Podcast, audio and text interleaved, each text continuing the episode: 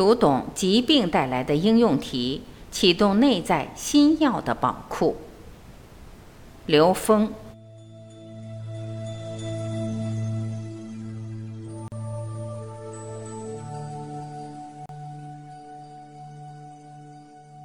我们都知道，同样一句话，不同的人说出来，这个能量绝对不同。为什么？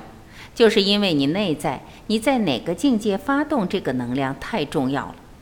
你在足够高的维度发动这个能量的时候，有的人一听到这句话，他就有一个如雷贯耳，他直接一个浑身通透。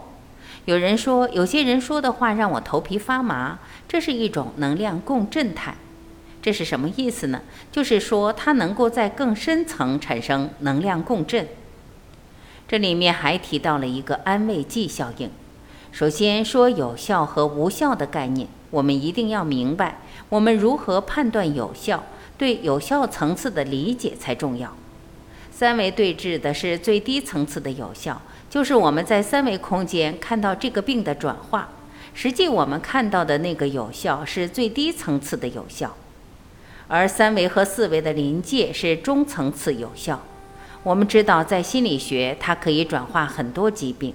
当然，我们说的这个心理医生得是超越三维的心理医生。不是只会在三维空间用心理学的方法学舌的这些心理医生，而是那些能够真正接通内在智慧，能在三维和四维的关联上看到这个病人在潜意识层面，甚至比潜意识更高的超意识层面的一些能量分布。这个时候，他在那个层面进行转化的时候，好多病症是在那个状态下可以转化的。因为我认识这样的心理医生。他研究的是把所有的疾病和心理内在的认知进行了这种关联。这个老师我曾经跟他做过对话，他们在这方面做了大量的实践，还专门写了一本书，叫《心道》，是唐老师。心道就是把人的疾病和我们的内在认知给关联起来了。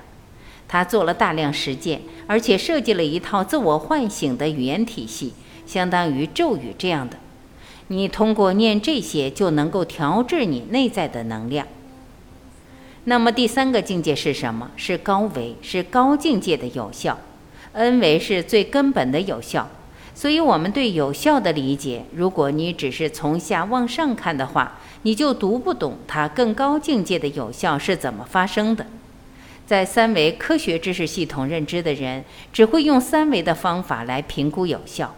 而安慰剂实际已经进入了三维和高维的临界态，他发现这个有效不是靠三维的什么化学作用、物理作用产生的有效。有些东西的有效你不知道怎么回事，你只是安慰这事儿就变成有效。实际有时候安慰是什么呢？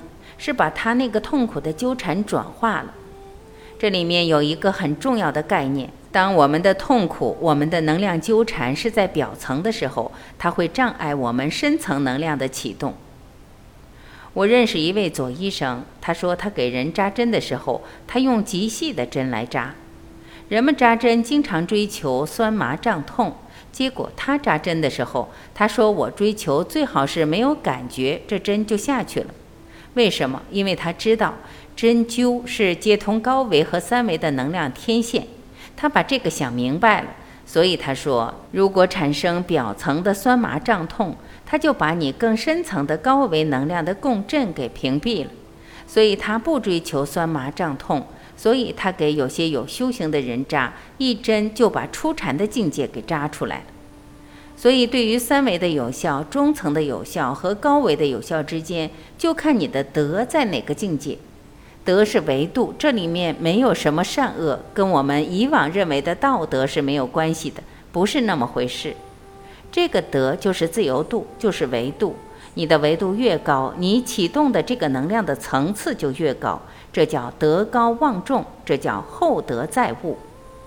那么程医生从感觉医学的这个层面讲到外求和内求，其实所有的外求都是三维能量的关系。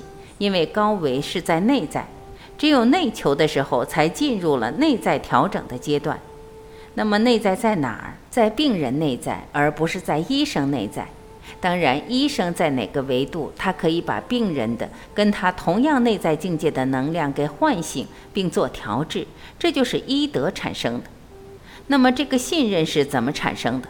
我们知道，所有的存在和他们的相互关系只有一个原因：能量波同频共振。所以，当一个人的频宽足够宽的时候，他能跟各种人产生能量的同频共振。这种同频共振会产生喜悦。当然，我们说的是一种积极能量的喜悦。什么样的能量能产生更根本的喜悦呢？高维能量，跟高维能量同频共振的时候产生的喜悦叫法喜。这个法喜叫什么呢？叫心药。心药是来自于我们高维能量对三维空间的调制作用所呈现的。这样，我们真正从本质、从高维去发现。这个过程是通过智慧发现病人的生命功课，这才是本质。如果我们还想停留在治病这件事情上的时候，他的那个法喜出现不了。如果我们真正的理解每一个人的病是他自己内在智慧提升的功课的时候，他就能转化病人对病的内在认知。如果他没有转化对病的内在认知，他带着恐惧、带着排斥、带着对抗的心理的时候，在这个世界上，当你坚持这个是的时候，一定有等当量的非存在。你想把这个非转化，只有你超越这个是和非的时候，你才能真正从内在去转化。那个认知是没有是、没有非的，所以在那个情况下，才能明白它就是一个功课。他在一种对立状态下做不好这个功课，所以当他能够站在更高的境界看到这个功课的时候，他的心态会改变。当这个功课完成的时候，他的喜悦的源头从内在的同频共振发生了，他跟内在的高维产生同频共振，这个时候与高维的能量同频共振产生了法喜，这个时候就叫下药。医生下的药下在哪儿？下在心上。所以，什么叫落地？落在心地，这才叫落地。落在现实中的所有的表达上，全是落在投影的像上。你落在像上改来改去没有意义。就像一个人要画扇子面，本来要画一个美女，结果画坏了，又画一个张飞，把张飞画坏了，又画一个大树，树画坏了，又改画怪石。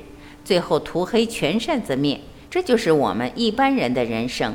我们对于内在的一种美好的事物，如果我们不回归到它的本质的时候，我们就不断在这个面上改变，而这种改变只会让我们的现实越来越糟糕。所以，只有回归到内在，真正内在的美才是本质的。维度越高，你的美感越高。所以，各种宗教里面的祈祷、诵经、持咒，都是跟高维能量产生同频共振，它不是迷信。祈祷是跟哪儿连接？是跟神做连接。神是 n 为 n 趋于无穷大，是跟 n 趋于无穷大的能量做连接。经文和咒语都是高维能量在这个空间投影出来的像，所以叫经在佛在，也就是你诵经持咒的时候。你的整个能量场被这种高维能量摄受，高维能量调制低维能量是小事一件，而低维能量想影响高维，对不起，不可能，除非是造业。影响高维的唯一方法就是造业，但是那个业还是造在这个层次上，不会造到更高维度上去的。这就是我们讲的，当能够心扉打开的时候，通过命格找到内在能量结构。其实命格的目的不是解决问题，是要找到这个生命的内在能量结构。这个内在能量结构的偏性部分，就是他的生命功课。所以这时候要启动心药的宝库，因为每个生命内在本自具足。只有当他把自己心药的宝库彻底打开，让他在本自具足的前提之下去看他的功课是什么，这时候在投影原理转化。当一个生命觉醒的时候，他是自己疗愈自己的。医生在这里面只是个助缘。在这件事情上，徐梅医生实际是把这件事当成自己的功课去做，因为这件事情挑战的是他的智慧，挑战的是他自己对这种事情的超越和突破，而不是在帮助别人。如果你把它仅仅是理解在是帮助别人的话，那医生医德的提升是会有很大障碍的。如果你认为所有的病人出现是我们自己投影出来，是我们自己内在能量在这个时空里面需要超越的部分，是我们的认知需要超越的，要用更高境界的能量来驾驭这样的能量纠缠的，这个时候医生的德就在这个过程中不断提升。